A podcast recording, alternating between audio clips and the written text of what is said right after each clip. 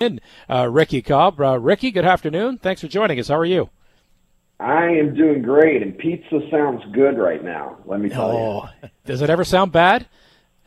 N- never. You know, they good uh, good pizza is great, and bad pizza is good. So. Uh, well, Ricky, uh, congratulations. Uh, we, we've been fortunate to have you on uh, the program numerous times here. So uh, you're a friend of, of TSN 1200 here, and we greatly appreciate that. But congratulations, you got a TV show. Uh, tell us how that uh, all came about.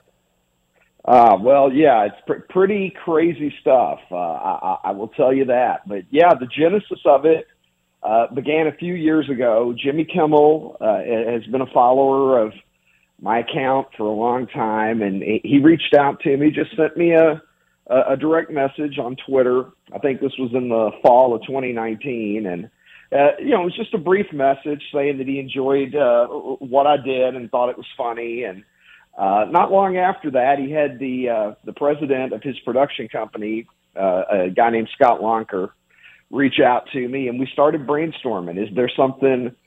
Is there something here? You know, I think I think Jimmy thought that the Twitter feed could be distilled into a television program, and we just had to figure out what that program would look like. And after uh, after a couple of years of uh, of kind of working on it, tweaking it, thinking about it, looking uh, looking into who might be the right network to partner with, we we ended up uh, uh, going into business with Vice, and I, I just couldn't be any prouder uh, of the show, and I and I hope that people enjoy it.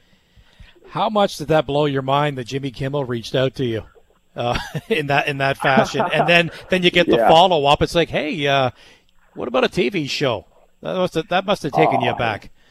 It was uh, definitely a, a little surreal. You know, you you check, you get the you get the direct message, and you check, and you know, you're like, okay, well, you know, there's the blue check mark. You know, that's it's it, that's really Jimmy Kimmel, and it, it you know, it's certainly for somebody in my position who particularly uh you know three and a half years ago compared to today was was you know certainly less known than than I am now, and you're grinding away. And and as you know, I I tweet every day. There are no days off, literally, and and just to get that encouragement when when you're uh, you know in the middle of the journey and, and maybe you're not getting the the big payoff uh, that that you're hoping for. It's it's certainly something that keeps you going. Uh, you know, when you when you get that kind of feedback from somebody who's you know such a uh, such a figure in, in the entertainment industry. So uh, it, it was surreal, but it was very encouraging. And you know, I can I can say that. Uh, Jimmy's a great guy, and, and he's. I think he's really happy for me that this has happened, and he he's been nothing but supportive. So tell us about the show and what it's all about.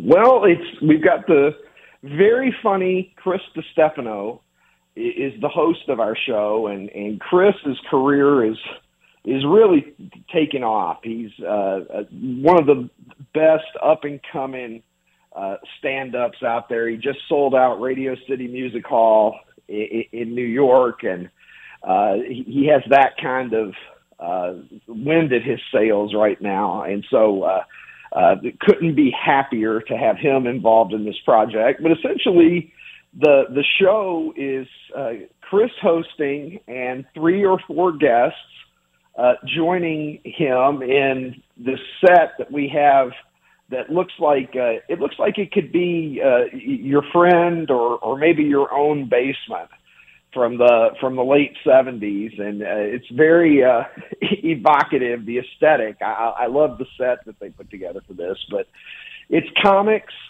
um, and clever people uh, sitting around, and we go through every episode with a series of videos and photos taken from the 1970s, 80s, and 90s. And we just let funny people react and comment uh, on you know things that range from from from weird to uh, uh, you know just just downright crazy, and and hopefully it captures uh, what I do every day on Twitter. That that was the idea to present the same sort of videos and, and pictures, and then just let really funny people uh, tee those things up and and, and, and do what they do and, and make people laugh. So uh, th- that's the format. And uh, you know, I was I was even on a few episodes, which was a, a whole other thing that, that that blew my mind as well. So you know, when you are not only involved in the project, but you actually see yourself on TV, that's that's pretty wild. Ricky Cobb is joining us. The uh, well, the founder of Super 70 Sports, which is now morphed into a, a TV show uh, with Vice as well. So you've been at this for a number of years. So it's safe to say, Ricky, like your jumping off point, you're a sports fan, right? And a nostalgic sports fan, um, and you like to have fun, and and you kind of over the years, you, you well, you've always kind of tied that into pop culture of the day with whatever point you're making. Sometimes it's sports related, sometimes it's not. How, how has that kind of changed over the years? Where um, i think at the very beginning it was mostly sports, right?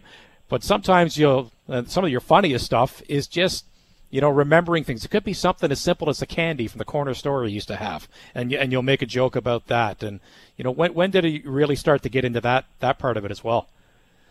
Um, it, it's it's been kind of a, a natural evolution that has occurred in terms of, I think, me figuring out what I want to talk about and what the identity of, of, of Super 70 Sports is. But you're absolutely right. In the in the beginning, I really thought that I was going to tweet only about 70 sports. But again, uh, I, I've said this many times through many interviews over the years. I, I just had no expectation that this was going to turn into anything. I never thought that it would gain a wide following. I would have been probably thrilled if you had told me eight years ago that that the feed would have two or three thousand followers. That would have been exceeding whatever my expectations were. In fact, I you know I would go so far as to say I had no expectations other than I guess I was just looking for an outlet to try to crack a few jokes and and, and you know maybe just sort of be able to explore that side of my personality in a way that uh, I, I wasn't necessarily getting to do in in my day job line of work, which is uh, a college professor. So it started out just as what the title of the of the feed is. And then as time went on, I, I, I think as much as anything, it was the fact that I was creating content every day, and that's not easy to do. And I thought to myself, geez, you know, if if I'm trying to be funny and I'm trying to entertain people, why why tie my hands behind my back and limit myself only to sports in the 70s when it seems that people are just as interested and and maybe at times more interested in the kinds of things that you're referring to whether we're talking about what it was like to get on our bikes and uh, pedal down to the store and pick up some candy cigarettes and and that kind of thing right? The the cars that our parents drove the the hairstyles the fashions the the avocado green appliances in the in the kitchen. And it, you know I learned pretty quickly when I when I tried to sort of venture into those uh, areas a little bit that people really responded to it. And I thought well thank God for that because if I'm able if I'm able to comment on on these other things and people like it it's going to be a little bit easier to keep this thing going because uh, the the hardest part of the job by far is trying to stay original and trying to be funny day after day after day. Your your reward in in what I do, my my line of work, which sounds like a sort of a douchey way to put it, but in my line of work, no matter how funny you were on Tuesday, you got to get up and be funny again starting Wednesday morning. So it's a it, it's a, an unrelenting. I, I've created a monster, and now I have to feed it every day. So I'm glad that people's appetite uh, was bigger than than just 70 sports. You started this account uh, December 2013, and now uh, up to over 728,000 followers on Twitter. When did you realize that you had something? I realized I had something. A guy sent me a message late in 2015. Sports Illustrated had put together some garbage, pointless online end of year list that I think it was their Twitter 100. And uh, I got named to the Twitter 100. And there were some pretty big names on there with me. I remember Kobe Bryant and and uh, you know a lot of really legit people in the sports world, and then there's Ricky Cobb too, hanging on somehow somehow made this list. And I thought, well, geez, if if Sports Illustrated has noticed me, even in the least meaningful way possible, this thing has gotten out of the orbit that I thought that it would be in. And, and then as you start to have celebrities follow you. That was another indication when you would look up and you'd be like, "Oh, well, holy shit, uh, this person just followed me," or "This person just retweeted me." And those things still blow my mind from time to time. If I get retweeted by Ric Flair or Tom Brady, uh, which you know both of those things have happened, even now, occasionally something like that will just make me stop and shake my head and think to myself, you know, I, I have no idea how this is real, but lo, lo and behold, here I am. So I'm just trying to soak in every every minute of of all of that cool stuff. So we're speaking with Ricky Cobb, uh, founder of uh, Super 70 Sports. He's he's got a TV show uh, based on this now that, that is just launching. So you mentioned it that when you started, yeah, uh, I thought I was going to have some fun on Twitter, and I'm going to talk about you know things that I find funny and interesting from sports in, in the 70s, and then it morphs into something else here. Know, AJ and I have been following you almost since the beginning. I'm pretty sure. Um, but you kind of already already touched on this this part of it as it morphs into something else here, and it's called Super 70 Sports because that's the genesis AJ and I have spoken about this many times. We love how once in a while, Ricky, you'll clap back on people that will point out you're talking about something that's not from the 70s and it's not sports. So, how often does that happen? And when do you choose to pick your spots to to maybe clap back on somebody? Well, it it happens probably pretty much daily.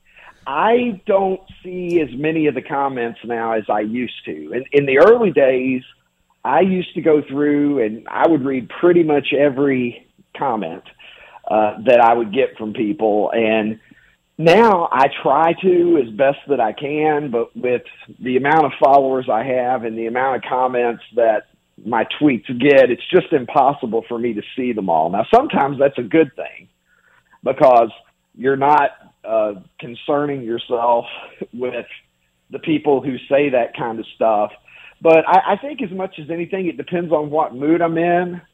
And some people say it, and I think that they're genuinely just curious.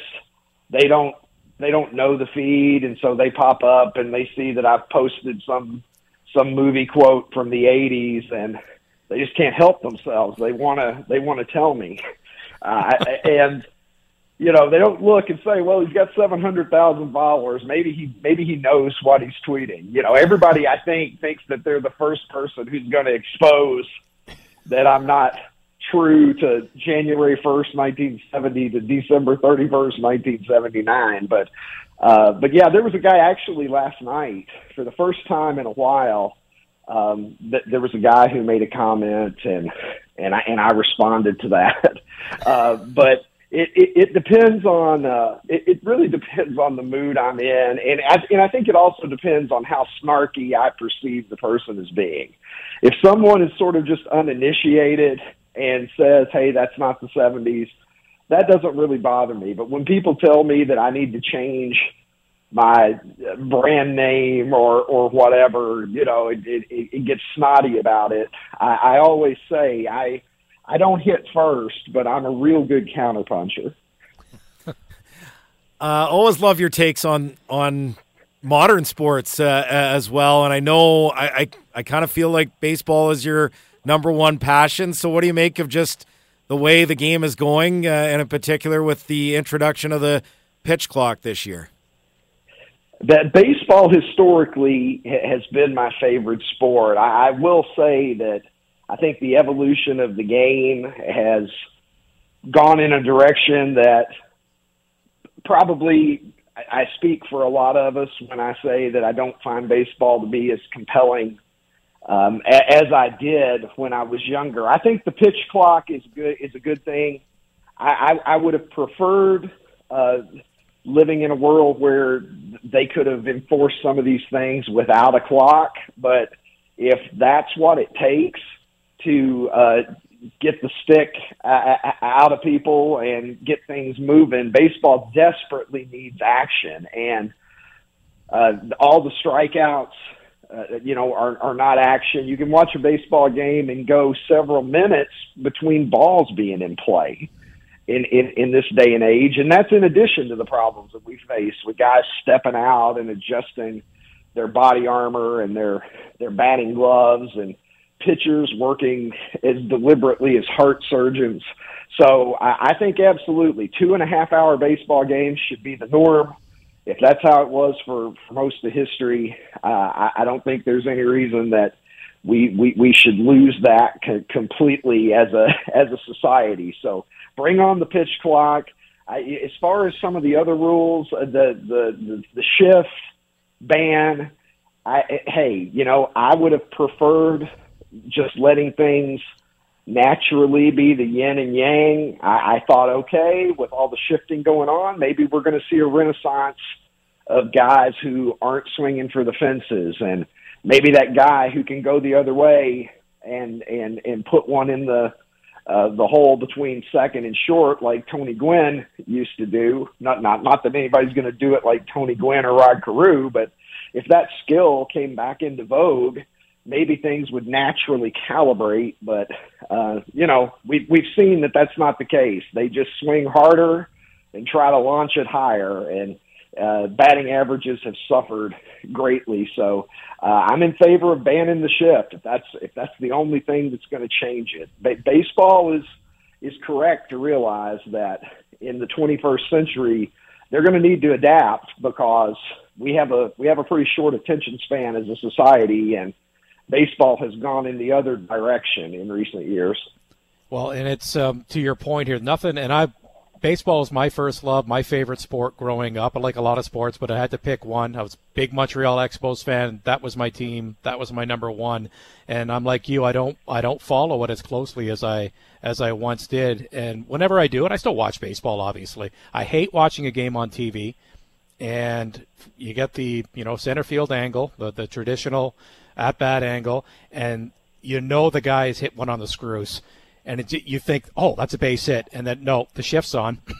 line drive yeah. and it just it, it kills me and I'm, I'm i know i'm old man shaking my fist at that but i kind of anyways i'd like to get maybe uh, that back a little bit. So I brought up the Expos. How does because I can tell you've got a soft spot for the Expos, and obviously you didn't grow up in Canada or Quebec or Montreal for that reason. Why is that? Because um, uh, oftentimes when you're making some jokes um, about baseball, I, I see a lot of Expos content in your feed. Well, you know, I grew up in Kentucky. I had I had a very sheltered life. I mean, I think part of the reason that that I became sort of who I am is I was growing up in Kentucky in a very rural community. Uh, d- didn't see very much of the world until I was an adult, and I was fascinated by all the places that I'd never been. We did have a satellite dish, one of those big NASA style yeah, satellite yeah. dishes, and and so and that was the Wild West days when you could bring stuff in you didn't need you know scrambling wasn't a thing yet it, it, it was it was really a different era and so you know i would watch uh, as many local broadcasts as i could from from other cities and and i remember in in 1983 uh, I, I used to every year I'd go to a Cincinnati Reds game. My mom would let me pick one Cincinnati Reds game. That was about a three or four hour drive from where I grew up to Cincinnati, and every year. I mean, I had to choose wisely. And I remember in 1983, I picked the Expos and went to glorious uh, concrete donut Riverfront Stadium there on the banks of the dirty Ohio, which was uh, pretty much the highlight of my year every year going to that ballpark. And they played O Canada before the game, and it was the most exotic experience of my young life. Uh, you know, and so there was something about the, those uniforms, the pinwheel caps, the great logo, the, the the road blues, and then so many great players on the Expos in that era, right? I mean, I, I think the the first time that I saw the Expos, they had Raines, Dawson, Carter, and Al Oliver in the mm. lineup that day, and you know, my goodness, how how can you how can you not have an interest in a team that that has so many great players? So uh, I, I've been a, an, an Expos guy for a long time. I'd like to think that I'm one of the most vocal proponents of baseball coming back to to Montreal, and I, I hope that one day that happens. I think Montreal uh, was done wrong in, in the way that that was handled, and I believe that Montreal could certainly have a successful baseball franchise given uh, another opportunity. And I, I think that in a just world, uh, we'll eventually see the return of the Montreal Expos. I certainly hope so. Ricky, what do you miss the most about that era of sports? Oh my gosh, um, I think the Sunday paper. You know, I I miss the Sunday morning paper with all the statistics and all the box scores. I miss the sporting news in my mailbox on Thursday uh, afternoons after school. I I miss I, I miss the Kellogg's 3D baseball cards in my Frosted Flakes. I miss the I miss the the, the mini helmets that you could get a sundae in at at, hmm. at, at Dairy Queen. You know, even the I, I've even seen and thought about buying a time or two the the CFL helmets that they used to have up in up in Canada. You know, what what what could be better than enjoying a, a sundae from your Saskatchewan Roughriders helmet, you know. So I, I, I miss all of that stuff. I miss Monday night football with with Howard Cosell on it. You know, I miss the halftime highlights on Monday night when we'd have to go to bed. A lot of us uh, after after we saw those. So I, I I miss so much of it. I miss the aesthetic of, of what it was like to be a sports fan in the 70s and 80s. You know, we have we have so many options now. Pretty much every game is available to watch and available to gamble on if you if you live in an area where you can have one of those apps on your phone and we've got talking heads talking about sports all day around the clock and a million websites to go to but i i think i miss the simplicity and maybe even in a certain sense the innocence that we had as sports fans uh, you know, in, in the 70s and 80s. Well, I think you just we'll just wrap it up here, and thanks for joining us. I think that's what uh, you, you, capture with uh, you know your Twitter feed, right? It's it's not just you're making us laugh, but it's nostalgia uh, for a lot of people. It, it just draws people in, and uh, uh, I encourage people to check out. There's a trailer out on Vice for the uh, the new TV show, so we'll bring it back to that. Congratulations! look, really well, look forward to checking that out. Thank you so much. Yeah, I've got to get better at plugging things, but I will tell your audience it is called the Super Maximum Retro Show, and it's on Vice TV Tuesday nights at 10 Eastern, 9 Central. So certainly would love uh, for some of your audience to tune in and give us a chance to entertain you. Awesome. Thanks a lot, Ricky. Do. Thanks, Appreciate Ricky. It, guys. Appreciate it. There's uh, Ricky Cobb from uh, Super 70 Sports. Not from, is Super 70 Sports.